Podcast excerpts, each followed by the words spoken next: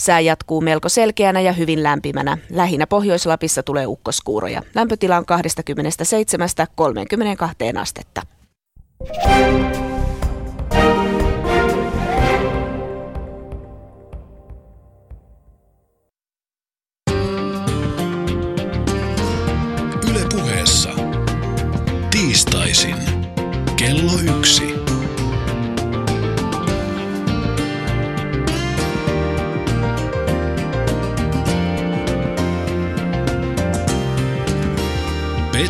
Sihvonen. Tasapuolisesti hyvää elokuista tiistaipäivää teille kaikille Yle Puheen kuuntelijoille. Tämä on osaltani kesäsarjan päätösjakso, jossa puhe on kohdistunut hieman laajemmissa silmänaloissa urheiluun. Olen tänään enemmän kuin aiemmin vereslihalla urheilun suhteen. Tähän väliin täytyy ihan melkeinpä nieleskellä. Ajattelen urheilusta, että se on eräänlainen universaali muotokieli – ei urheilu ole viime kädessä senttejä ja sekunteja, tai onhan se niitäkin, mutta ei ehkä sittenkään pohjimmiltaan. Urheilu on positio, josta käsin on mahdollista kommunikoida toinen toiselle. Minä urheilen, sinä urheilet, me urheilemme. Urheilun voi vieläpä ottaa osaa, vaikka ei itse urheilisi. Voi kuunnella ja voi katsella urheilua. Urheilun kuunteleminen ja katseleminen ovat tietynlaista toisen asteen urheilua mielestäni. Kun sanon, että urheilu on universaali muotokieli, ja lisään vieläpä, että kyse on eksistentiaalisesta ihmisenä olemisen muotokielestä, tai ehkäpä on tarpeen jättää sana kieli pois sanasta muotokieli ja korvata se sanalla elämänmuoto. Urheileminen on elämänmuoto. Tällä tarkoitan, että urheileminen on tavalla tai toisella läsnä ja saapuvilla meille kaikille ihmisille. Aivan kaikille. Mistä tämän kesän jalkapallon MM-kisoissa oli lopun perin kyse? Joo, tehtiin maaleja ja nähtiin huikeita suorituksia. Hyvä niin. Mutta oli ja on jotain enemmän. Urheilun idea on siinä, että se saa aikaan parveiluja. Ihmiset parveilevat eli kokoontuvat urheilun äärelle. Se on urheilumisen sosiologinen selitys. Minulla on täällä studiossa vieraanani urheilijat Toni Piispanen ja Leo-Pekka Tähti. Kysyn pian heiltä, miksi he urheilevat. Urheilemisen sosiologinen selitys on eri kuin urheilemisen yksilön liittyvä selitys. Olkoonkin, että ne tietysti kietoutuvat varmaankin yhteen. Otaksun, että urheileminen on identiteettikysymys. Urheillaan, koska urheileminen on yksi vastaus siihen, kuka minä olen, miten minä ymmärrän itseni, mikä on olemistapani – jollakin tapaa urheilemiseen liitetään voitot ja sitä kautta tietynlainen paremmuus ja tappiot. Tämä voittojen korostaminen korostaa urheilijoiden täydellisyyttä. Se poika tai tyttö, joka voitti ala- ja yläasteella juoksukisat, hiihdot ja kiskaisi kiekon maalin, miellettiin ja huomattiin jänteväksi ja kaikin puolin fyysisesti liki täydelliseksi olennoksi. Olen vaivojani säästämättä pohtinut paljon sitä, missä kohdin urheilemisen juuri äsken kuvaamani eetos voisi murtua, ettei se olisi vain voittoja ja tappioita. Olen itse urheiluta valmentanut joskus ammatikseni ja maksanut monta kertaa hinnan häviämällä, häviöillä. Mies se on hävinnytkin, vaikkei niin häävi, sanotaan. Tappion tematiikka vihjaa, että urheilemisen maailma ei olekaan täydellinen maailma, vaan urheilemisen olemuksen ytimessä on mieluummin epätäydellisyys, keskeneräisyys – jos oikein mietin, urheilemisessa on viime kädessä kyse siitä, että urheilija kasvaa päivä päivältä pois epätäydellisyydestään tietoisena siitä, ettei voi kasvaa täydelliseksi. Tervetuloa vieraani Leo-Pekka Tähti ja Toni Piispanen. Kiitos. Miksi sinä, Toni Piispanen, urheilet? Äärimmäisen hyvä kysymys. Mun pakko kertoa pieni tarina tästä, tästä hommasta. Ja Lontoon paralympiakisojen jälkeen, niin tietysti lähikaupoissa niin tunnistettiin ja se kerran tuli vastaan, vastaan semmoinen yhdeksänvuotias poika ja se kyseli mut kaiken näköisiä, että minkälaisia, monetko hanskat menee vuodessa ja vastasin siihen kaksi ja montako rengasta ja niin edespäin. Ja sitten tuli hyvä kysymys, että, tai kysyi sitä ennen, että monta kertaa viikossa mä treenaan ja vastasin siihen sitten ja usein, tai niitä määrät, että 8-12 ja sitten tuli hyvä kysymys, että miksi? Sitten mä kävin pohtimaan itse, että niin, hyvä kysymys, että että mit, miksi ihmeessä tähän on nyt päädytty ja miksi tätä, tätä hullurumpaa jaksaa. Ja juttelin vanhempieni kanssa ja vanhemmat oli sitä mieltä, että mä olen aina tykännyt semmoisista aikaansaavista ihmisistä, mitkä on ollut paljon esillä. Että mä en ole tykännyt välttämättä sen julkisuuden takia, vaan sen takia, että ne on tuntunut, että ne oikeasti elää ne kaverit. Ja mulla se elämän voima on sitten ajanut mut tähän näin, että mä haluan kokea sen, mitä, mitä ne muutkin, jotka on saavuttanut jotain eteenpäin. Eli tämmöinen niin kuin tekemisen eetos no, ikään kuin si- ohjaa sinulle. Sitä, joo, sitä ehkä, ehkä ja kokemuksen samalla. Ja samaten tämä elämä on kuitenkin aika lyhyt, niin on niin kuin hyvä tehdä jotain semmoista merkityksellistä. No entäs Leo-Pekka Tähti, miksi sinä urheilit?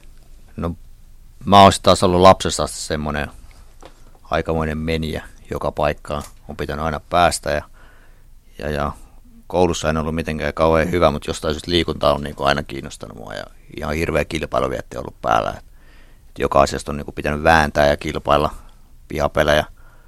On paljon pelattu lapsena, että tota, et varmaan se pääpointti on ollut se, että on hirmu iso kilpailuvietti. on tykännyt kilpailla joka asiasta ja se on sitten niin kuin kantanut e, niin kuin aikuiselle asti, että, tota, että vähitellen se on sitten mennyt niin kuin vakavampaan suuntaan niin sanotusti, että sitten on tullut mun ammatti ja unelma-ammatti onkin totta kai. Että varmaan niin kuin nämä, tämä on se tärkein tekijä mun elämässä ollut. Niin, niille kuulijoille, jotka eivät tiedä, vaikka nämä herrat ovat kyllä aika tunnettuja, sekä Toni Piispan että Leopekka Tähti, niin te olette vammaisurheilijoita. Äh, onko tämä oikea termi? Se on oikea termi, joo. Joo. Tuota, olenko minä liian radikaali, kun sanon, että ei vammaisurheilua pitäisi erottaa niin sanotusta tavallisesta urheilusta? Urheilua kuin urheilua. Mitataan paremmuutta, siinä kaikki tyyni. Miten kommentoit? No mä oon samaa mieltä, että, että urheilua se on, se on ihan samalla lailla se nimenomaan se uhraus, minkä, mitä teet sen urheilun tai saavutuksen eteen, niin se on, se on ihan yhtä hurjaa kuin mikä, mikä muukin laji. Että. Entäs Leopä? Joo, kyllä mä oon samaa mieltä, että mun mielestä niin olemme pitkään valittiin myös Suomen paras naisurheilija, mikä mun mielestä on vähän niin kuin erittäin tyhmä ajatus, että sotii ainakin mun ajatus maailmaa vastaan, että, että mun mielestä me kaikki ollaan kuitenkin huippu-urheilijoita ja tehdään sitä työtä niin kuin yhtä kovaa missä tahansa touhussa. Että, että ei, ei, ei, mun mielestä ei, ei niin kuin pidä ruveta liikaa erottelemaan. Jos tuota, tätä erottelua on, niin kuin sitä kai ilmeisesti sitten kuitenkin on, niin mitkä tahot teidän mielestä sitä eniten harrastaa? Olemmeko me, esimerkiksi me toimittajat niitä, jotka jaamme? No, kyllä se mun mielestä ainakin on, että toimittajathan valaisee suomalaista kansaa ja ne kirjoittaa vammaishuippuurheilijoista paljon. Että toimittajat on tietysti aika, niillä on iso vastuu, vastuu minkälaisen kuvan ne niin kuin antaa suomalaiselle ihmiselle. Että tota, mutta se edelleen tänäkin päivänä se niin kuin jakaa. Toimittajassa on paljon hyviä toimittajia, mitkä niin kuin pitää vammaishuippuurheilua samana, mitä niin kuin huippuurheiluakin vammattomien puolella. Tota, Mutta sitten on taas ne, mitkä ei niin noteraa millään tavalla, että pitäisi suosiolla niin haluaa, että meidät pidetään niin omassa ryhmässään. Mitäs Toni ajattelee? Onko muita tahoja kuin toimittajia? Toki saat meitä toimittajakin kommentoida, jos tuntuu. Ei näin se varmaan ole, mitä Leopekkakin sanoi, että, että tota, toimittajasta se on, on tota, riippuu vähän, että, että, että tota, mistä, mistä alueelta ja minkä median edustaja on, niin, niin tota, kommentit voi olla ihan erilaisia, mutta kyllä tietysti tota, urheiluympäristön puolella, niin mä luulen, että liitto- ja val- valtiohallinnot alkaa olemaan jo, jo tota, paremmalla tuolla siinä puolella, että, että tota, se tuki tai se tämmöistä erottelua ei varmasti siellä niinkään käydä. Ja nyt nykyinen huippuurheiluyksikkö niin on, on ainakin nostanut meidät siihen, siihen tota ihan, ihan tasavertaiseksi urheilijoiksi, että siinä ei ainakaan ei koe henkkohtaisesti, että olisi mitään isompaa probleemaa. Mites koette, että teihin kansan parissa suhtaudutaan? Nyt vähän puhuttiin toimittajista, jotka ikään kuin välittää ja tekee niitä ja kertoo niitä kertomuksia ja mahdollisia jakoja, mutta miten kansan parissa? Mielletäänkö teidät ihan urheilijoiksi? No henkilökohtaisesti niin mä oon tullut siihen johtopäätökseen, ne ketä ei sano mitään, niin ne tavallaan ajattelee ehkä samalla tavalla kuin se osaryhmä toimittajista. Et se, mulle ei niin kuin, kauhean vähän on tullut mitään negatiivista, että et, et, niin et sua, sua ei pidä nyt arvostaa yhtä korkealla kuin vaikka Tero Pitkämäkä. Ei mulla kukaan ole tullut näin ikinä sanomaan. Mutta tämän Mut hiljaisuuden sit, tulkitset sitten. Joo, että sitten taas niin kuin se on, osa ne ei niin kuin noteraa millään tavalla. Et, et, mutta suurimmaksi osaksi se on ehdottomasti positiivista. Et tota, et kyllähän ne niinku ihmetteli just tota, vuonna 2012 oli niinku Suomen parhaaksi urheilijaksi ehdolla, niin et, et, vaikka moni on puhunut oikeusmurhasta niin sanotusti siinä tilanteessa, että et, et kyllä sitä niinku paljon on positiivista palautetta kyllä, että kyllä niinku asenteet on hirveästi muuttunut mun urani aikana. Miten Toni kokee? Niin kyllä mä koen vaan samalla lailla, että, että, että tota nyt kun Leo-Pekka voitti sen yleisöäänestyksen, niin on se tietysti hieno merkki siitä, että sitä, sitä ne hiljaiset äänetkin alkaa sieltä nousemaan, nousemaan. Ja, ja kyllä mun mielestä toi, niin tuo Lonto oli aika, aika iso käännekohta tuossa. Niin vammaisurheilu tuli pöytäkeskusteluihin mukaan, mikä on aika merkittävää, että siellä aamu, aamukahvipöydässä niin keskusteltiin siitä ja siitä asiasta ja niistä mitalleista. Ja, ja tota, se oli aika yksi semmoinen niin valaiseva juttu, mitä, mitä on huomannut. Miten sellainen asia, että kun on muitakin, te istutte noissa pyörätuoleissa täällä ja sitten on pyörätuoleissa istuvia kavereita, jotka ei urheile, niin he varmaan ovat kokeneet, että te olette hyvällä asialla ja ehkä on tullut jonkunlainen tämmöinen käänne. Onko, onko tähän mitään tuntumaa tämmöisen asian? Kyllä sitä aika paljon kuulee, että ollaan tavallaan niin roolimalleja. Sitten taas henkilökohtaisesti urheilijat on yleensä aika itsekkäitä. Että tota, mä, en, mä en hirveästi ajattele, että mä olisin kenenkään roolimalli.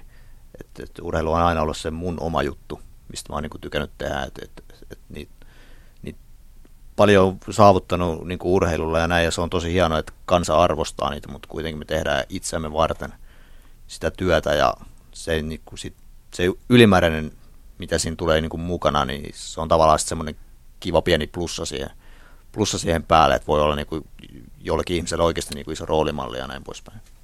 Joo, ja kyllähän tässä, tässä maailmassa nyt, niin jos ajattelee parikymmentä vuotta taaksepäin tai kymmenenkin vuotta taaksepäin, niin eihän tämmöisiä mahdollisuuksia vaikuttaa niin kuin meillä ollut missään nimessä, että nyt on monessa tämmöisessä tilaisuudessa, missä on esimerkiksi koululaisia mukana, 400-500 koululaista, ja sen jälkeen kun pitää heille puolen tunnin esityksen, niin siinä on kahden tunnin jono nimmareita sen jälkeen ja valokuvia ja kaiken maailman juttuja, niin tota, onhan se niinku aika huikeaa asennekasvatusta. Ja tietysti ne mahdollisuudet, mitä meillä nyt on vaikuttaa roolimalleina tai ei-roolimalleina, niin, niin on valtavat.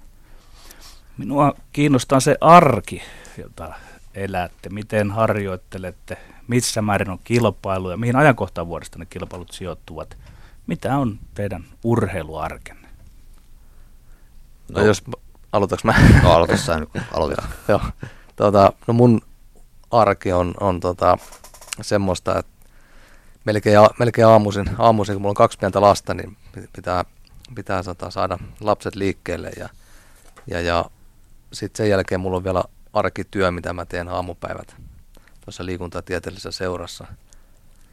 Koordinaattorina liikuntatieteitä koordinoin Suomessa tai liikunnan tiedeviestien roolissa ja, ja tota, sitten sen jälkeen päivällä lähden sitten hallille treenaamaan, joko tuossa Sport Arenalla treenataan, treenataan tai sitten ulko, ulkoradalla ja sitten vähäksi aikaa kotiin ja leikkimään lasten kanssa ja sitten illalla kun lapset menee nukkumaan, niin pystyy tekemään vielä toisen harjoituksen.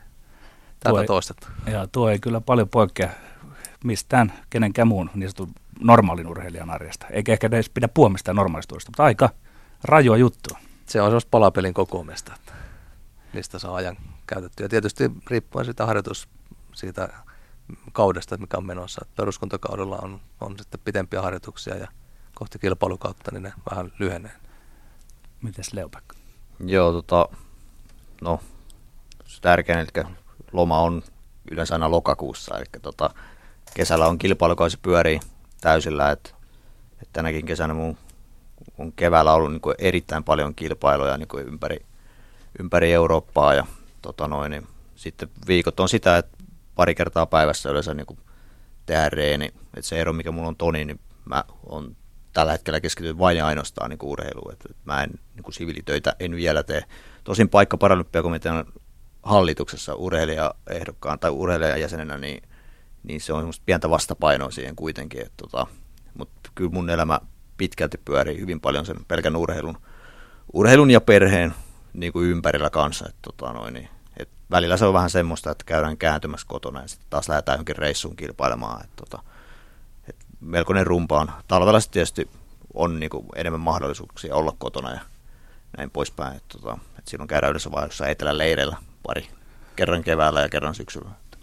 jos mennään ihan semmoisen spesifiin asian, että katson noita teidän käsivarsia, niin tässä studiossa minun ja äänitarkkailija Aleksin kanssa ei ole joku yksi kaveri, jolla on ollut yhtä vahvat kädet. Hän oli Matti Esko Hytönen, mutta tuota, tämä johdanto siihen, että kuinka paljon se harjoittelu on tuolla pyörätuolilla kelaamista ja missä määrin on sitten niin sanottua oheisharjoittelua? Kyllä se mun kelausmäärät on viikoittain ehkä neljä viisi kertaa viikko. Ehkä kuuskin kertaa, riippuen tietysti mikä, mikä kausi on menossa. Ää, jotkut saattaa kuvitella, että kelaus olisi hirveä voimalaji. Totta kai sun tietty perusvoimataso pitää olla korkealla, että sulla on riittävästi voimaa lykätä maksiminopeutta, mutta kyllä kelaus on äärimmäisen tekninen laji. Et se kelaustekniikan opettelu, kun sulla lyödään kelaustuoli siihen, sä löydät ensin se istuinasennon, että millä asennolla sä saat niinku eniten tehoa siihen lyöntiin. Sitten sulla lyödään kelaushanska käteen, ja sun pitää opetella niinku niiden hanskojen kanssa lyömään sitä, niin se ei ole enää ihan yksinkertainen juttu. Et kyllä se, niinku se tekniikka siinä on kaiken ajan sen jälkeen, kun sun fyysiset ominaisuudet on niinku riittävän kovat siihen lajiin. Sitten ruvetaan yleensä punnitteen, niinku, että et sit joku pääsee huipulle tai sitten sit ei pääse. Miten Toni kommentoi tätä oheisharjoittelun ja kelausharjoittelun suhdetta? Joo, samansuuntaisesti ja vielä tota, eli komppaan tota lepeä siinä mielessä, että meillä on molemmilla on tämmöisiä pilatestyyppisiä harjoitteluja myös mukana, että, että oikeastaan niin kun homma tehdään itsellä varsinkin, kun, kun on eri luokka kuin lepellä, niin homma tehdään kokonaan käsillä, niin, niin mitä ne pienemmät, pienemmät lihasryhmät, mitkä tuolla on, niin se oikeastaan on ne ratkaisivammat. Eli pitää olla tämä lihastasapaino, pitää olla optimaalinen, että pystyy edes toteuttamaan koko lajia. Kyllä li- liikkuvuudet on erittäin tärkeät. Lavat pitää olla hyvin aukinaiset. Et jos siellä joku jäkittää, vähän niin kuin uimarilla periaatteessa. Et Missä se... roolissa on, on selkälihakset, vatsalihakset enää? Kyllä ne on, mun luokassa ne korostuu, kun periaatteessa niin kun ne lihaksista toimii normaalisti, niin kyllä niitä aina niin viikoittain tehdään niiden kanssakin töitä. Että, ja ylipäätänsä niin tämmöiset pienet tukilihaksen ne on erittäin tärkeä pitää kondiksessa, ettei, ettei tule semmoisia turhia urheiluvammoja sen takia. Tässä vilahti sana luokka. Olen aina miettinyt, että en ole nähnyt teitä, ehkä olette kisannut keskenäänkin, en tiedä, mutta tuota, periaatteessa teitä ei näe yhtä aikaa siinä samalla lähtöviivalla. Ja kertokaa nyt se ero, miksi toinen, millä perusteen kilpailee jossain toisessa luokassa, toinen toisessa. No meidän välillä tota, ja karkeasti sanottuna se ero on siinä, että, että tota, uh, mulla on toiminnassa vaan kädet, kun Leopekalla on sitä kädet ja kroppa. Eli se on se karkea. Eli tota, mun vam, vammautumisesta, niin kun niska murtui, niin se vaikutti siitä, että mun halvaus on rinnasta alaspäin. Eli, eli tota, silloin on niin tosiaan vatsa- ja selkälihakset pois pelistä. Eli, eli se luonnollisesti niin niin, niin vaikuttaa, vaikuttaa kelaukseen ja kelaus etenkin lähtöön, että ei saa jännitettyä niin paljon lihaksia kuin esimerkiksi lepän. Joo, eli pääpiirteittäin meidän niin on luokiteltu 51-54 luokkaa. Toinen luokka on 51 ja mun on 54, mikä on niin se ylin luokka tavallaan, missä on kaikista eniten toimivia lihaksia käytössä. Eli siellä voi, mulla itsellä on selkäydinvamma, mutta siellä voi ihan hyvin olla vaikka joku amputoitu polvi amputoitu mukana, sääri amputoitu tai joku tällainen näin, kenelle ei ole esimerkiksi selkäydinvammaa. Että tota, että se on se minimiluokka ja sitä kautta tietysti sitten niin nuo ajatkin on kaikista kovimmat, mitä niin kelataan tai tehdään. Et, et se, ehkä se on se päällimmäinen syy, että miksi minä ja Piisponen ei hirveästi olla samaan aikaan sen viivalla. Eikä tarvitse kertoa, että jos kävi sitten keskenään, että kumpi veisi, mutta tota, se kiinnostaa, mikä on, onko matka sama, mitä, men, mitä te menette, kelaatte? matka ja, ja onko niitä useampia no, matkoja? Ja väline sama? Kyllä, kyllä. Kelauksessa on kaikki matkat, satasta maratoniin niin kuin ylipäätänsä kelataan. Et me ollaan tämmöisiä sprinttereitä molemmat. 100 ja 200 on ne pää, päämatkat tietysti 400 metriä. Suomessa on hyviä sprinttereitä ja varmaan pitkälti tuon Leopekan ansiosta, että, että silloin on alkanut tämä systeemi kehittymään silloin, kun Lepe ensimmäiset kultamitalit voitti Ateenassa 2004, eikö niin? Joo. Ja tuota, sieltä sitten meillä, ja meillä on tämä hyvät vuodenajat, hyvät säät Suomessa, niin on hyvä mennä sitä halliin treenaamaan, niin siellä on mukavampi sprinttimatkoja treenata kuin, kuin tuota pitkiä matkoja. Huippuurheilija, joksi teidät molemmat luen, on koko ajan matkalla. Tai kuten on muodikasta sanoa, on tämä urheilijan polku. Milloin ja missä iässä aloitte urheilunne ja miten, mitä käänteitä matkalla on ollut ja kertokaa vähän tästä tarinasta. No, tota, kuten jo sanoin aikaisemminkin, niin ihan niin kuin lapsesta asti kahdeksanvuotiaana mä taisin ruveta pelaa niin pyörätuli koripalloa, että se niin kuin oikeastaan lähti siitä se mun urheiluura, urheiluura käymään ja sitten tota, Kelausta mä taisin ekan kerran päästä kokeilemaan, olisiko ollut varmaan joku yhdeksänvuotias, eli sain ekan kerran istahdin siihen kelaustuoliin, millä niin kilpaan kelataan ja muistan, kun mä olin suurin piirtein siellä niin korviani myöden istuin siinä isossa kelaustuolissa. Vähän koitin kelata sen kanssa, että se oli niin iso se kelaustuoli, että ei sitä oikein tahtonut mitään tulla. Sitten sit toisen kerran se tuli niin ajankohtaiseksi, mä olin varmaan joku 13-vuotias, kun päätin niin lähteä Euran maratonille tuonne Porista kotoisin, niin näin jostain lehdestä, että siellä on, niin on maraton menossa ja menin sitten tavalliselle pyörätuolilla vetää puolimaratonin. Sitten siihen aikaan siellä sattui tavallisia, tai no, muitakin maajoukkoja tason kelaajia paikan päällä ja sitten ne pongas, mutta että, että toi on niin tosi lupava, lupavan näköinen nuori mies tuolla noin. Että, että sitten niin sieltä otti yksi yhtä pari päivää sen euromaratonin jälkeen, että hän olisi tämmöinen kelaustuoli täällä, että sä saisit sen omaksi, että jos niin kiinnostaa. Että, että sitten mä sain sen ja innostuin lajista ja sitten oltiin jo 15-16 vaiheella ja 16-vuotiaana oli mun mielestä ensimmäisissä kansainvälisissä kisoissa Göteborgissa. Ne ei ollut mitkään arvokisat tietenkään vielä siinä vaiheessa. Ja, ja, ja pikkuhiljaa harjoittelin yksin, nousin maajoukkueen rinkiin. Silloin sai apua niin kuin meidän maajoukkueen päävalmentajalta Karjalaisen Markulta ja se niin kuin vähän katto perään. Henkilökohtaisesti tämmöistä valmentajaa mulle ei niin kuin ollut siinä vaiheessa vielä. Et tota, 2001 olin sitten ensimmäisessä EM-kisoissa taisin just täyttää 18 ja Sveitsissä, kun oli, oli EM7 satasella. Että tota, ja vuotta myöhemmin tuli mun nykyinen valmentaja Juha Flink, minkä kanssa on nyt sitten niinku painettu hommiin vuodesta 2002 lähtien. Eli pitkä tarina on takana, niin se alkoi sitten katsoa niinku mun harjoitusten perää oikein kunnolla. Ja se meni sitten koko ajan niinku ammattimaisempaan suuntaan. Ja, ja, ja sitten tuli hirveä kehitys, pyrähdys siinä. Mä olin noin 20 paikkeilla – ja 21-vuotiaana Ateenassa sitten voitin aikamoisen, tai aikamoisen puskista niin kun ensin 200 metrin paralympiakullaan ja sitten perääviä 100 paralympiakullaan 21-vuotiaana, niin se oli aika huikea juttu. Ja siitä asti on sitten niin urheiltu ihan käytännössä täyspäiväisesti niin kuin tähän päivään asti. Että tota. Muistisi vaikuttaa aika hyvälle urheilun suhteen, jostain Teemu Selänteestään sanotaan, että hän muistaa joka ikisen maalin, mutta onko sinulla vähän saman tyylistä, että tuota, suurin piirtein kaikki kisasi muistat. No itse asiassa mä aika perfektionisti kelauksen suhteen, että, että mä, oon, mä oon tilastanut kaikki aikani Excel-taulukkoon. Kävin tuossa keväällä Pariisissa ja kelasin sen ajan 14.51.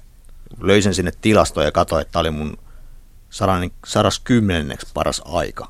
Että eipä jäänyt niin näistä kisoista paljon muisteteltavaa, että, tota, että, että silloin oli tosi huono keli ja vettä sato, niin sade vaikuttaa niin paljon meidän tuloksiin. Että, tota, että kyllä mä aika hyvin muistan ne niin kuin parhaimmat kisat totta kai muistaa, mutta sen lisäksi mä oon tosiaan listannut kaikki tulokset vielä.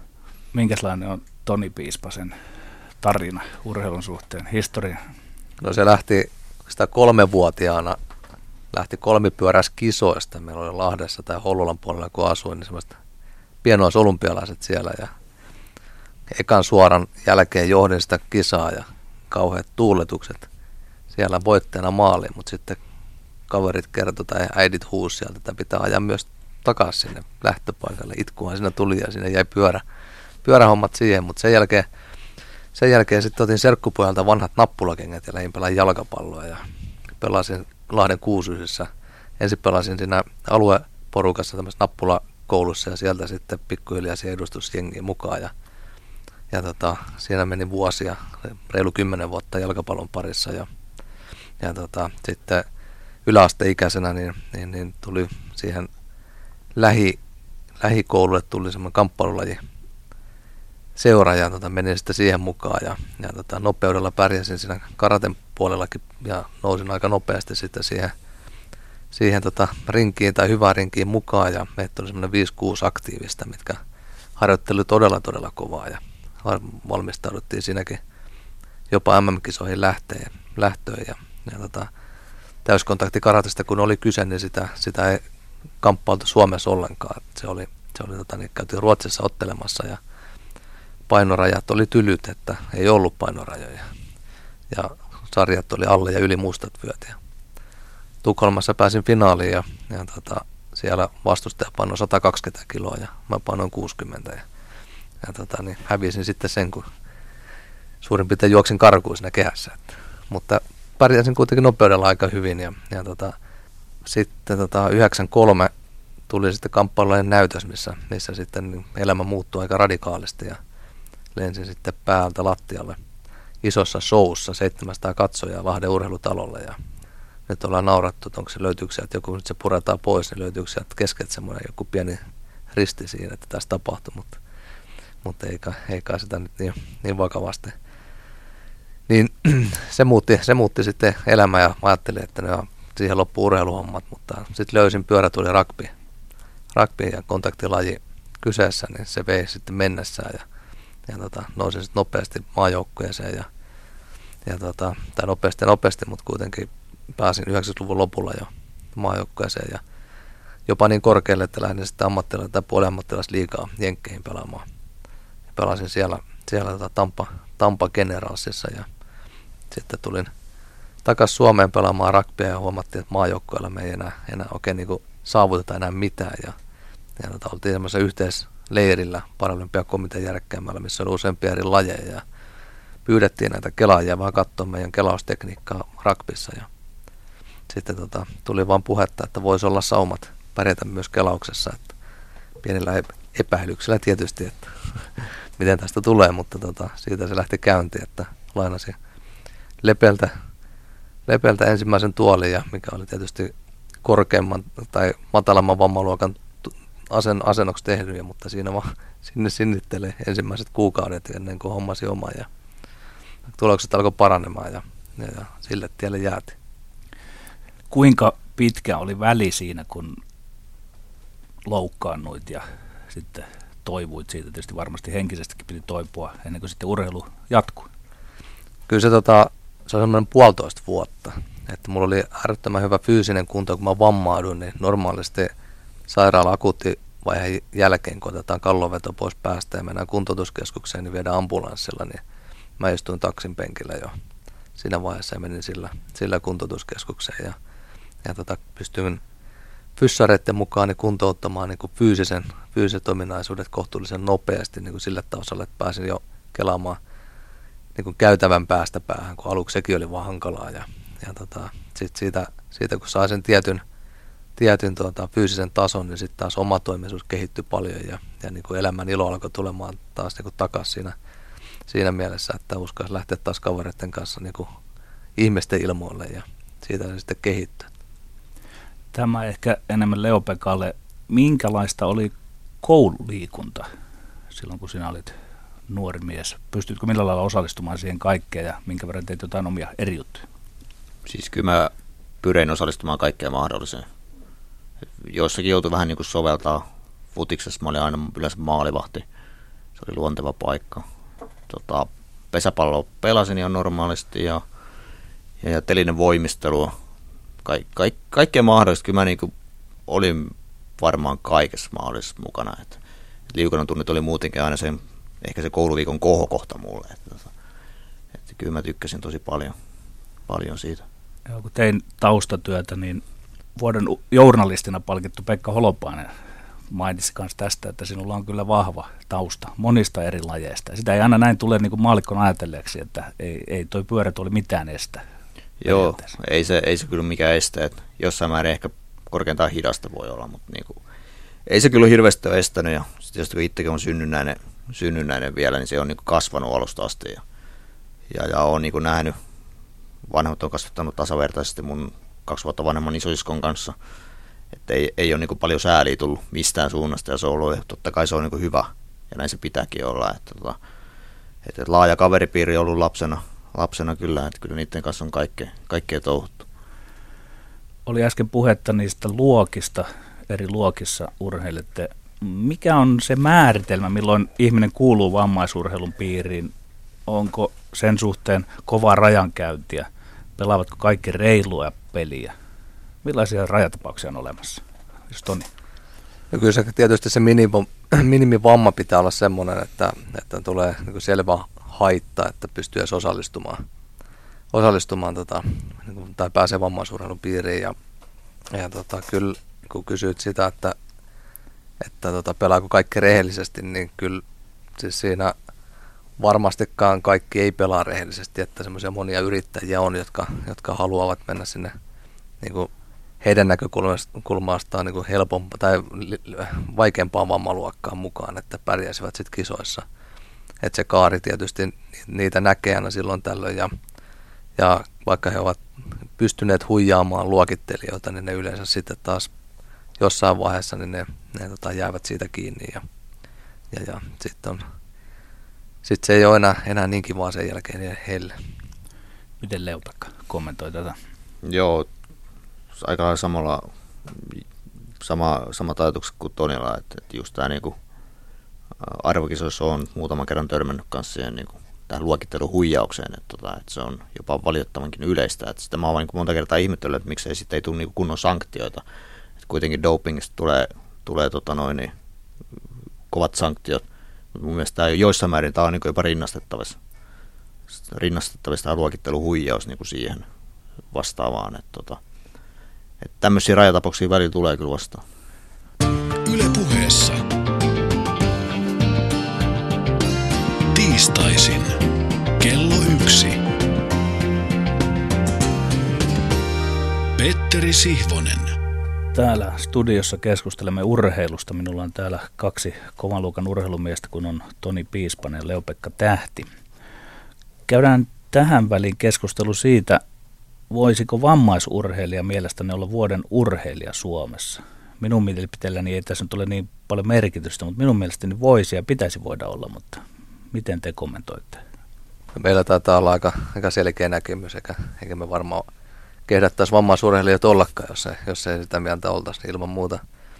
Voi olla vuoden urheilija ja, ja tota, mun oma, oma näkemys siihen vielä on, on sillä tavalla, että se se matka, minkä teet siitä, sieltä lähtö, lähtöpisteestä siihen, siihen tiettyyn huippusaavutukseen, niin se on, se on ihan yhtä hurja, hurja kuin tuota, niin toisellakin puolella, ja, tai ei toisella puolella, vaan siis ihan normiurheilussa.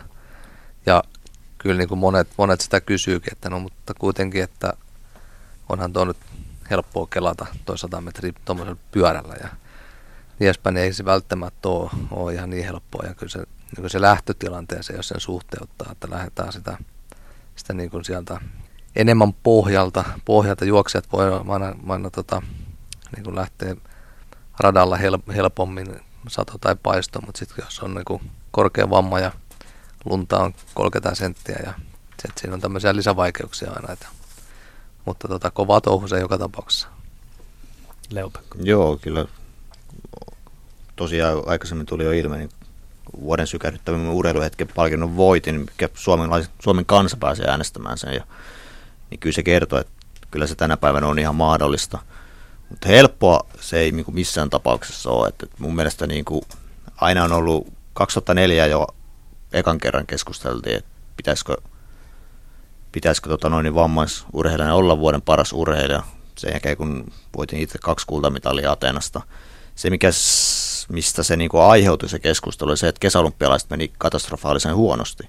Silloin media rupesi nostaa niin kuin hyvin menestyneitä vammaishuippuurheilijoita esiin. Eli tavallaan se huono menestys oli niin kuin meidän onni. onni ja, tota, nyt sitten taas oli niin kuin Lontoon jälkeen oli vähän samanlainen tilanne, että tota, kesäolympialaiset meni aika heikosti vammattomien puolelle ja sitten niin kuin me niin kuin päästiin paremmin jalustalle. Että tota noin, niin lähelle päästiin, mutta ei ollut vielä niin kuin sopiva aika siihen, että ehkä katsotaan Rion jälkeen sitten. Mites Toni Piispanen, minkälaisiin räikeimpiin argumentteihin olet törmännyt, että miksi ei voisi jakaa vuoden urheilijan palkintoa vammaisurheilijalle? No kyllä varmaan yritetään vedota harrastajamääriin ja, ja, ja välineisiin ja tämän tyyppisiä, että niitä ne yleensä on. Ja yleensä se on siinä, siitä johtuu varmaan tietämättömyydestä. Että, ja tietysti niin kuin ymmärrän toimittajia siinä mielessä, että, että tota, on varmaan helpompi tehdä juttuja jostain tutuista lajeista ja sitten kun alkaa tekemään juttuja vammaisurheilussa sitten joutuukin tutustumaan vähän enemmän ja siinä voi saattaa hurahtaa työpäivä siinä, kun saa yhden jutun valmiiksi. Entäs Leo-Pekka, minkälaisiin No kyllä se tuntuu, että se niin pahin mörkö on tuo luokittelu välillä. Että se on kuitenkin hyvin yksinkertainen asia. Kyse on periaatteessa samassa asia kuin jossain kamppailulaissa, missä menee painoluokat niin kuin erikseen. Niin meillä on sitten vammaluokat. Että hyvin yksinkertainen perusperiaate on sama, mitä niin kuin kamppailulajeissa se meidän luokittelu, mitä se käytännössä niin kuin toimii. Että eihän niin kuin judossakaan tai nyrkkeilyssä, niin ei siellä 60 kiloset paini 120 kilosten kanssa. Et, et siinä mielessä niin kuin, ei ne asiat ole mun mielestä niin vaikeita ymmärtää, jos niistä vähän ottaa oikeasti selvää. Niin mä yh- yhden esimerkin vielä löy- löysin tuosta muistin syövereistä vielä kaivoin. Tota, ih- ihmetytti, tai yksi urheilutoimittaja lähestyi ja ihmet, että hän, hän julkisti sen, että miksi hän ei äänestänyt minua siinä tota, missään kategoriassa siitä syystä, että, että tota, mä nousin niin nopeasti huipulle. Ja hän oli sen perusteli sillä tavalla. Hän oli, jätti totaalisesti kyllä sanomatta sen, että mulla oli 15 vuotta pyörätuli rakpia. Ja jopa puoliammattilaisliigassa. Ja, ja tota, sieltä sitten sitä kautta, sitä kautta sitten kertoa, että, että ei voi kolmessa neljässä vuodessa nousta, nousta tota, niin, ton lajin kelauksen huipulle. Mikäs teidän tilanteenne on niin kuin sponsorimarkkinoilla? Tienaatteko urheilemalla? Se jo kävi selväksi, että Tonilla on siviilityö ja Leopekalla ei. Mutta tienaako tuolla hommalla, kun on päässyt noin huipulle, niin kuin te olette päässeet? No jos suhteuttaa, mikä tämän hetken Suomen keskiansio palkka kuukaudessa on, niin kyllähän ne liksat on aika paljon pienemmät. Et kyllä sillä niinku, sanotaan nyt näin, pärjää niinku elämässä. Urheilijan apuraha on sen takia, niinku, että et, et se niinku mahdollistaa ammattimaisen urheilun. Öö, Mutta kyllä siinä aika helposti on niinku, pystyy elämään yli varojensa, eli aika pieni se palkka tavallaan on, mitä se kuukaudessa, kuukaudessa saat. Että kyllä niin kuin tavallisessa työelämässä saisit huomattavasti enemmän. Et se, mikä nyt on parantunut huomattavasti paljon mun uran aikana sen jälkeen, kun menestys on tulee, että sponsorit on niin kuin lähtenyt tukemaan ihan eri tavalla. Et, et mulla on niin kuin oikeastaan just Atenasta lähteen 2004 vuodesta eteenpäin niin ollut aika, pysynyt aika samana niin kuin koko ajan sponsoritilanne. Ja voin sanoa, että se on niin kuin ihan hyvä, hyvä tilanne ollut. Sitten mitä on niin kuin tapahtunut mun uran aikana, yksi iso asia on ollut se, että Suomen urheiluliitto ja vammaisyleisurheilu on integroitunut. Eli myös ollaan päästy urheilut on päässyt Team Finlandin pariin tai Team Finland tuelle mukaan, mikä on niin kuin ollut iso helpotus sitten niin kuin näiden ulkomaan kisareissujen ja näiden suhteen, että on pystynyt niin oikeasti saamaan kesällä ne tarvittavat kovat, kovatasoiset ulkomaankisat alle ennen arvokisoja. Mites Toni?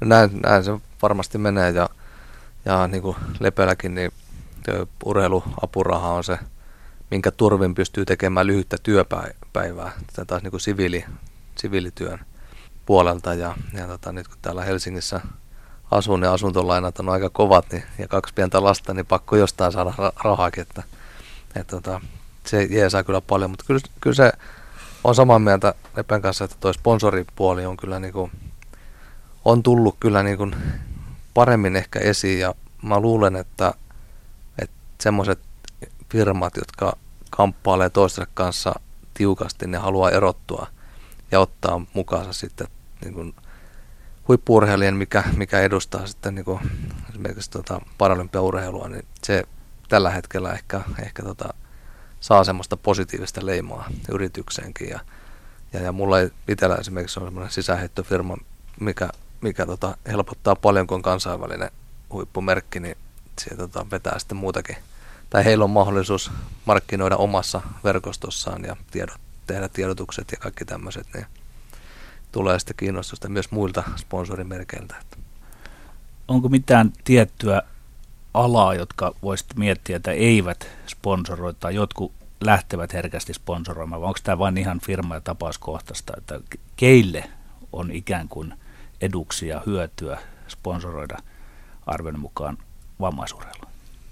Kyllä semmoisia, niin kuin, siis itsekin lentää hyvin paljon, niin lentoyhtiöt on niin kuin äärimmäisen vaikeaa ollut niin kuin saada minkäännäköistä yhteistyösopimusta. Totta kai manageri olisi oikein henkilö vastaamaan tähän näin, koska mun manageri niin hoitaa mun kaikki sponssikuviot, sponssikuviot ja näin. Et tota, se nyt ainakin ollut pistänyt sen asian huomioon, että lentoyhtiöt on niin kuin, koska se olisi kuitenkin aika iso apu, jos niin kuin vähän tulisi tukea niin kuin näihin lentomatkoihinkin. Et, tota, Tonilla varmaan tulee jotain mieleen kanssa.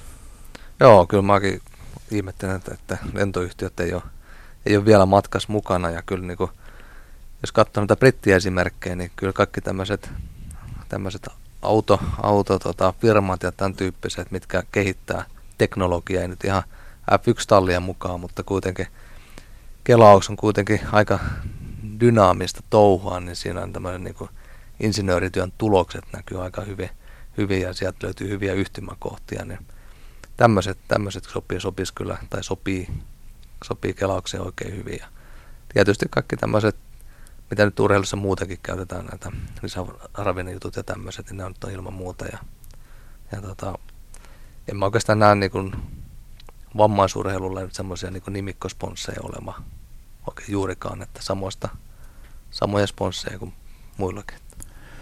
Olette molemmat menestyneet hienosti. Onko ympäristön asennoituminen menestyksen myötä muuttunut teihin? Urheilun yksi kummallisuus on siinä, että ajatellaan, että voittaja on jotenkin peräti parempi ihminen kuin häviäjä, vaikka eihän se niin ole.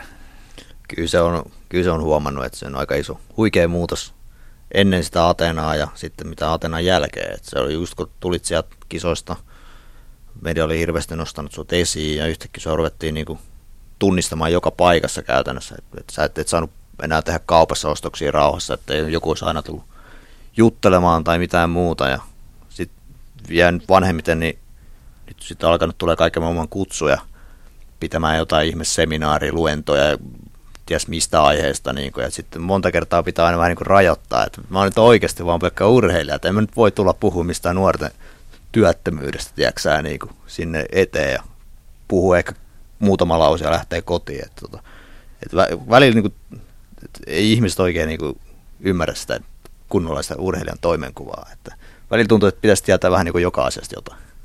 Ja mä jatkan, mulla on näitä ihmeseminaareja joka tapauksessa, kun ton normityön puolelta, kun liikuntatieteen parissa teen, niin, niin tota, niitä, niitä löytyy, mutta kyllä, kyllä niin kuin näissä, näissä liikunta-asioiden ytimessä, kun saa tehdä normityötäkin, niin kyllä, kyllä niin kuin monessa, moneen asiaan pyydetään mukaan ja, ja, ja kommentit on ehkä painokkaampia kuin aikaisemmin, että, että tota, kyllä se, niin se paralympiakultamitali auttaa monessa, monessa siinä suhteen. Se on mielenkiintoinen urheilun paradoksi, että teidänkin takana on varmasti huikeita suomalaisia vammaisurheilijoita, jotka ei sitten saa sinne teidän mitassanne sitä arvostusta ja tekevät yhtä kovin töitä ja eivät todellakaan ole yhtään sen vähän arvostusta, etenkään ihmisenä, mutta näin se vaan urheilussa menee. Onko vammaisurheilulla mielestäni riittävä medianäkyvyys ja nyt kun ollaan radiossa, onko riittävästi mediakuuluvuutta? Medianäkyvyys, mä luulen, että yleisurheilu on ehdottomasti paras tilanne, jos, jos miettii nyt niin kuin joka vammaisuuden lajeja. Mutta ei se näkyvyys, niin kuin, ei se mene tasapuolisesti. Et jotenkin yleisurheilussakin meillä on toki myös hyviä niin heittäjiä. Okei, no fakta on se, että kelaajat on hyvin menestyneet viime vuosina arvokisossa, että se on niin kuin omalla tavallaan kiinnostunut. Mutta siinä on varmaan myös sekin, että kelaus on ehkä vammaisuudenlaista semmoinen niin kuin en nyt voisi käyttää tätä termiä, mikä rupeaa olemaan jo vähän kulunut, niin ehkä mediaseksikkäin, niin tota, siitä niin kuin esimerkiksi mekin ollaan oltu, joka kesä ollaan niin kuin paljon kilpaillaan Suomessa eliittikisossa, niin Ylekin on kuvannut niin kuin meidän, meidän kisa ja näyttänyt televisiosta. Että tota, mutta sitten taas kun miettii jotain jousiammuntaa, mikä on erittäin hyvin menestynyt arvokisoissa ja paralympialaisissa, niin kyllä eihän niiden näkyvyys ole lainkaan niin kuin sillä tasolla kuin pitäisi olla. Et, et, et jotain niin kuin, paljon niin kuin tehtävää sen sillä, sillä puolella vielä. Samoin joukkueella pyörätuli ja rugby, mikä on äärimmäisen hieno laji, laji tota, mm. seurata median puolesta, niin hyvin vähäistä ja valmistautuvat MM-kisoihin nytkin. Ideassa näillä, näillä elokuun nurkilla. Että. Ja, tota, ja ehkä, ehkä kuitenkin niin kuin näissä, näissä vielä tämä ajanjaksot painottuu tietysti lähempänä paralympialaisiin, niin tulee enemmän, enemmän tota mediapyyntöjä ja, ja, ja kun isot arvokisat, MM-kisat tai EM-kisat on, niin siihen ne painottuu. Toki, toki ne painottuu varmaan niin kuin oli se urheilulaji mikä hyvänsä, niin siellä, mutta varmaan niin korostuu vielä, vielä tota vammaisurheilussa. Toni Piispaselle tämä kysymys erikseen. Sinulla on kokemusta siitä, kun olet urheilut niin sanotusti terveenä ja nyt sitten vammaisena, niin onko siinä urheilemisessa mitään eroa? Leo-Pekka Tähti on, ei ole siinä mielessä urheilut, minä olen urheilut vain terveenä, niin kiinnostaa se, että onko siinä jotain eroa? Ihan rehellinen vastaus, niin ei ole minkäänlaista eroa. Mä silloin, silloin tosiaan, kun treenas ennen, ennen vammautumista, niin, niin tota se lähtö treenaamiseen oli ehkä, ehkä helpompaa. Et nyt on, pitää, pitää sitten taas, niin kun, lähtee autolla vaikka treenaamaan, niin pitää sitten, sitten tota, kasata tuoleja ja, ja, ja, ja tota, tehdä kaiken näköisiä niin ylimääräisiä. Ja ehkä se kynnyskin vielä se, se, siihen lähtemisen nou, nousee sen verran, että, että tota, joutuu niin kun henkistä kanttia olla ehkä pikkasen enemmän, mutta mä luulen, että tuon onnettomuuden myötä niin, niin tota sitä henkisen puolen valmeutta on ehkä tullut vähän enempi, enempi kuin mitä aikaisemmin olisi ollut. Miten paraolympia-urheilu näyttäytyy mielestänne Lontoossa? Oliko huikeat kisat, oliko kaikki, onko laji ikään kuin menossa eteenpäin, tai koko tämä ilmiö? No joo, kyllä siis ää, oli mun kolmannet paralympialaiset. Atenassa oli tyhjät katsomut, Pekingissä oli täystupa koko aika, mutta katsomut oli hiljaa. Lontoossa oli täystupa jatkuvasti, mutta hirveä kannustus päällä. Ja kyllä se, niinku, se harva joukko, kun oli suomalaista mediaa niinku paikalla, niin esimerkiksi Satakunnan kansakin oli, tuolta on tietysti Porista päin kotoisen, niin oli paikan päällä ja, ja, ja ne meni sinne stadionin sisälle ja sitten ajattelin, että mihin me ollaan oikein tultu. Että täällä on ihan hirveä meininki päällä ja tota noin, niin, että kyllä se on niinku, oli huikea kisat. Sitten oli vielä kisa kylässä, olit, niin seurasit BBCiltä koko ajan niin suora, suoraa televisiokuvaa paralympialaisesta, niin kyllä se oli, oli huikea kokemus kyllä. Et en, vaikea niin kuvitella, että Rio pistäisi paremmaksi ainakaan, mitä, mitä niin Lontoossa oli. Ja Rima on nostettu aika korkealle nyt, että mm. siellä tosiaan Channel 4 piti suoraa, suoraa lähetys tuli 400 tuntia kisoista ja primetime aika, aika, aika lähetyksestä oli 150. Ja tota, sain kunnian tuossa jutella Brittien suurlähetystössä niin yhden järjestelytoimikunnan, mikä oli Olympia- ja Paralympiakisoissa oli sama järjestelytoimikunta. Ja heillä tota, hän kertoi, että oli niin makea, hän on nuori, nuoriso-osaston kavereita ja hän sai ensimmäiseksi tehtäväksi järjestää ne päätös, päätösbileet. Eli tota, niin päätösjuhlat ja, ja tota, ensimmäinen tehtävä oli sitten hankkia esiintyjä sinne ja sitten korvat luimissa soitti Coldplayn kaverille ja sitten tota, sai ne langan päähän sitten joskus jossain, niin tota, ne tuumas, että no mahtavaa, että tullaan sillä ehdolla, että, että saadaan esiintyä ilmaiseksi. Ja, ja tota, sitten hän soitti, soitti vielä uudestaan perään, että niin, että by the way, että saanko ottaa myös kaverin mukaan sinne. Ja sanoi, että no okei, okay, no saat Coldplay, niin saat tehdä mitä vaan, kunhan tuut mukaan sinne. Että kuka se on? No Rihan. No kyllä se, se, sekin kävi ja kertoi paljon siitä, että paljon, paljon tota, sen puolen efforttia kyllä tehtiin. Ja, ja niin kuin Lepe tuossa sanoi, mä olin yhdessä haastattelussa siellä stadikan vieressä, ja me jouduttiin sitä paikkaa siirtämään monta kertaa, kun se pauke oli niin kovaa siellä kentän, kentän laitamilla, että siellä ei kerta kaikkien kuulu yhtään mitään. Ja sen sen lähtöviivallakin kun oltiin, niin se olisi kuin semmoinen pilli olisi viheltänyt korvaa, että, että tota, se oli kyllä niin kuin huikea, huikea fiilis.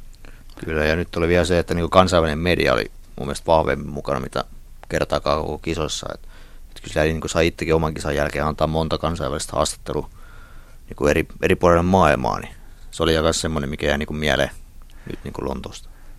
Mihin tämä mahtaa, tämä ilmiö, mihin kontekstiin asettua, että en jotenkin itse en jaksa uskoa, että se on pelkästään urheilusta kysymys, että nyt oli näin suositut nämä Lontoon paron olympialaiset. Onko tässä jotain laajempaa juttua taustalla, että onko suvaitsevaisuus, joku tämmöinen yhteiskunnallinen juttu kasvanut. Jos ajattelen pahasuopaisesti, niin Kiinassa saattoi vielä olla, että oli määrätty mm. ihmiset katsomaan, mutta kun on kyse Lontoosta, niin kyllähän sinne tullaan todella vapaaehtoisesti ja halukkaasti. Niin, kyllä mä uskon, että no, Lontoa tietysti on, kun Stoke Mandevillestä kaikki on lähtenyt aikoinaan, aikoinaan niin on varmaan halu näyttää, että nyt vedetään jätkät kunnolla. Ja, ja tota, mä uskoisin ja, ja tota, hyvin mielenkiintoista seurata tota Rion kisoja, että mihin se sitten niin kuin asettuuko se jollekin tasolle, että onko se nyt, niin kuin, oliko Lontoa semmoinen, että vedettiin kunnolla ja sitten katsotaan niin seuraavat tuohon vai, vai jääkö se sitten. Mitä on tutkijoiden kanssa, noiden kollegoiden kanssa katsonut niin sitä, seurannut sitä ilmiötä, ilmiötä niin näyttää siltä, että, että Rion kisat tulee olemaan ihan vasta vastaavanlaiset kuin tuota, tuo Lontoon, Lontoon kisat, että, että, että se on hyvin mielenkiintoista. En osaa sanoa etukäteen. Miten asenteet Suomessa versus sitten ulkomailla teitä vammaisurheilijoita kohtaan? Onko tullut sellaista tuntumaa, että millä mallilla tilanne on täällä meillä ja entä sitten ulkomailla keskimäärin? Se on vähän vaikea niin kuin verrata. Että tota, varmasti parempi tilanne kuin monissa muissa maissa, mutta sitten varmaan just yli joku Britannia, niin kyllä se mun mielestä on aikamoinen edelläkävijä.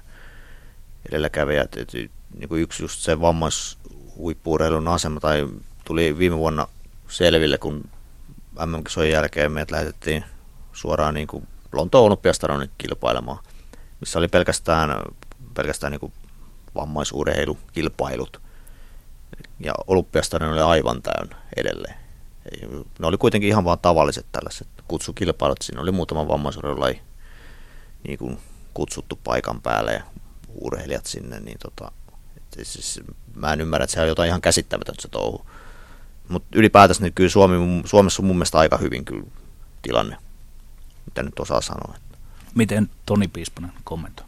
Joo, kyllä se varmaan sama näin on, että että tuossa Sveitsissä, kun oltiin, oltiin tota GP-kisassa, niin kyllä siellä, siellä tota, tietyn maiden touhu, touhua kateltiin, niin oli, oli tota, tai tuli semmoinen fiilis, että vielä olisi jotain tehtävissä, kun tulivat Jaguarilla pihaan ja, ja tällä isolla Pemarilla vammaisurheilijat, missä oli sitten sponssilogot siellä autossa, että, että, että siihen on vielä matkaa, mutta, mutta varmaan kova vahtia me ollaan Suomessakin menossa ja niin kuin Lepä sanoi, niin ei meillä ole huono tilanne täällä Suomessakaan, että huonomminkin voisi olla asiat. Niin ja tavallaan kun vertaisin Britanniaan, niin David Weir, ketä voitti mun luokassa 800 1505 tonnia maratoni Brit- ää, tuolla Lontoon paralympialaista, niin hänet valittiin Britannian neljänneksi parhaaksi urheilijaksi, mutta valittiin kuitenkin kolmanneksi parhaaksi urheilijaksi. Että, että, että ei me niinku ihan huonossakaan jamassa Suomessa ole. Mites herrojen tulevaisuus, kuinka kauan vielä olette suunnitelleet jatkavanne huippurheilijan uranne ja mitä sitten sen jälkeen? No kyllä mulla varmaan jatkuu vielä Riostakin eteenpäin. Että tota, Riosta tulee kolme mittariin. Mä uskon, että sen jälkeen on vielä neljä hyvää vuotta jäljellä. Totta kai mä toivon, että sponsoritilanne pysyy edelleen hyvänä. Rion menestys on äärimmäisen tärkeä sen asian suhteen, että siellä pitää niin onnistua. Ja jos pysyy terveenä, niin tota, miksei sitten vielä Tokio 2020 tota. Mutta sitten mitä urheiluuran jälkeen, jälkeen tota, tapahtuu, niin, niin, niin totta kai hirveän haluaisi työskennellä vammaisuipuurheilun parissa ja sen kehittämisessä ja uusien urheilijoiden rekrytoinnissa ja, ja tota noin, niin, varmaan ihan niin kuin mielenkiintoinen tulevaisuus on edessä. Toisaalta myös jonkinmoinen yritys, yrityksen perustaminen Poriin ehkä voisi kiinnostaa, mutta se voi olla vähän kivikkoisempi polku, mutta, mutta aika, a, aika avoimaa niin tulevaisuuden suuntaan. Aika monesti urheilijoilta kysytään, että kiinnostaako valmentaminen. Vähän viittasit johonkin tämmöisen rekrytointiin ja muuta, mutta miten valmentaminen? Siis ehdottomasti, että tota, ää, se voi olla myös vammattomien puolelle ihan hyvin. Että Kelauksessa pitkälti aika lailla samat harjoitusmetodit on käytössä. Mun laji on 100 metriä, niin pitkälti 100 metrin pikajuoksussa on samanlaiset harjoitusmetodit käytössä. Että tämmöinen koordina- koordinaatioharjoitukset on niin kuin kelauksessa vähän vähemmällä mitä niin kuin pikajuoksussa. Mutta optimitilanne olisi tietenkin, jos löytäisi nuoria potentiaalisia kela, kelauksen alkuja, niin sitten niitä vähän alkaisi jeesaamaan. Entä Toni? niin semmoinen systemaattinen rekrytointiverkosto meillä Suomesta puuttuu, että siinä, siinä tota Lepe on ihan oikeassa, että sille pitäisi tehdä. Mulla itsellä, tota, mä eihin tuossa kev- keväällä lehtihaastattelussa sanoikin, että ura jatkoisi 2020 asti, ja tota, vaikka on muutaman vuoden Lepeä vanhempi, niin silti mun luokassa tämä on ihan optimi-ikä, koska kaikki kelaajat on kuitenkin vammautuneita jonkun elämän, elämänsä varrella, niin silloin ikärakenne muuttuu korkeammalle, tai on siis korkeampi kuin taas niissä luokissa, missä on synnynnäisiä vammoja. Mutta sitten kun ura jossain vaiheessa sitten loppuu, niin, niin tota, sekin on tietysti edessä, niin, niin, niin silloin uskon, että tota, uh, keskityn enemmän tuohon liikuntatieteen parissa tai liikunta jossain organisaatiossa tekemään paperihommia ja verkostoja vetämistä ja niin edespäin. Ja, ja tietysti nyt kun tämä vanhempi tyttö pelaa tällä hetkellä lentopalloa, niin varmaan siinä, siinä tota, vahvasti mukana. Vammaisurheilulla on mennyt ainakin teidän osaltanne ja ehkä laimikieltille aika hyvin, mutta miten kommentoitte yleistä suomalaista urheilun tilaa? Syvä hiljaisuus. tota. Rohkeasti vain. Kyllä se vähän vaisu, vaisuhko menestys on ollut, ollut niin kuin, ainakin kesäolympiapuolella nyt niin kuin, niin kuin Lontoosta kiinni, että tota, jotain tarvitsisi tehdä, mutta mitä, niin, niin, niin ehkä toi Toni on parempi vastaamaan siihen. Liikuntatienteilijä, kertokoon. Niin, faktoja pöytä. Tota, joo, kyllä se, siis yrityksethän on ollut, ollut viime vuosina kovat Suomessa, huippuurheiluyksikköä perustettu ja kaiken näköisiä selvityksiä tehty eri suunnasta tai suunnasta jos toisesta. Ja, ja, tota, ja kyllä siinä aina, aina tulee se ongelma eteen, eteen, että se on vaan, tai ei vaan, vaan että raha, rahaa puuttuu, että pystyttäisiin toteuttamaan ne hienot suunnitelmat ja, ja vaikka kuinka paljon tehtäisiin yhteistyötä. Toki sekin auttaa, auttaa se yhteistyö, mutta jos, jos tota vähennetään porukkaa, niin kuin nyt on, on tapahtunut, niin ei ne, ei ne tota, niin näkymät kovin ruususet ainakaan tällä hetkellä on. Tietysti nyt suomalainen liikuntakulttuuri on vähän siinä, siinä mielessä heikommalla kuin esimerkiksi Pohjoismaassa, että meidän sponsoritulot kokonaisuudessa on huomattavasti heikommat kuin Ruotsissa, Norjassa ja monessa muussa maassa, että, että jos me saataisiin sieltä 100 miljoonaa lisää, niin me voitaisiin ehkä jotain saada, saada kehitettyä eteenpäin, että siinä olisi paljon tekemistä. Kiitoksia haastattelusta. Kiitos. Kiitos. Yle puheessa. Tiistaisin kello yksi. Petteri Sihvonen.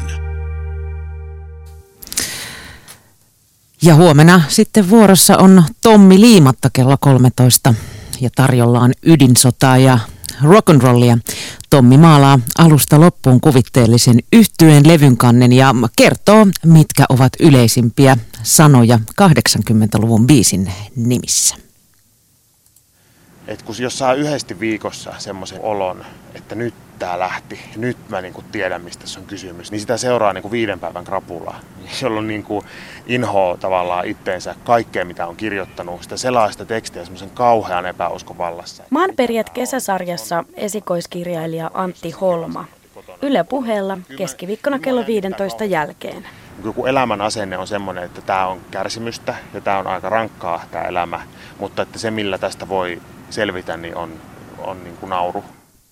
Nyt kello tulee kaksi vuorossa Yle Uutis.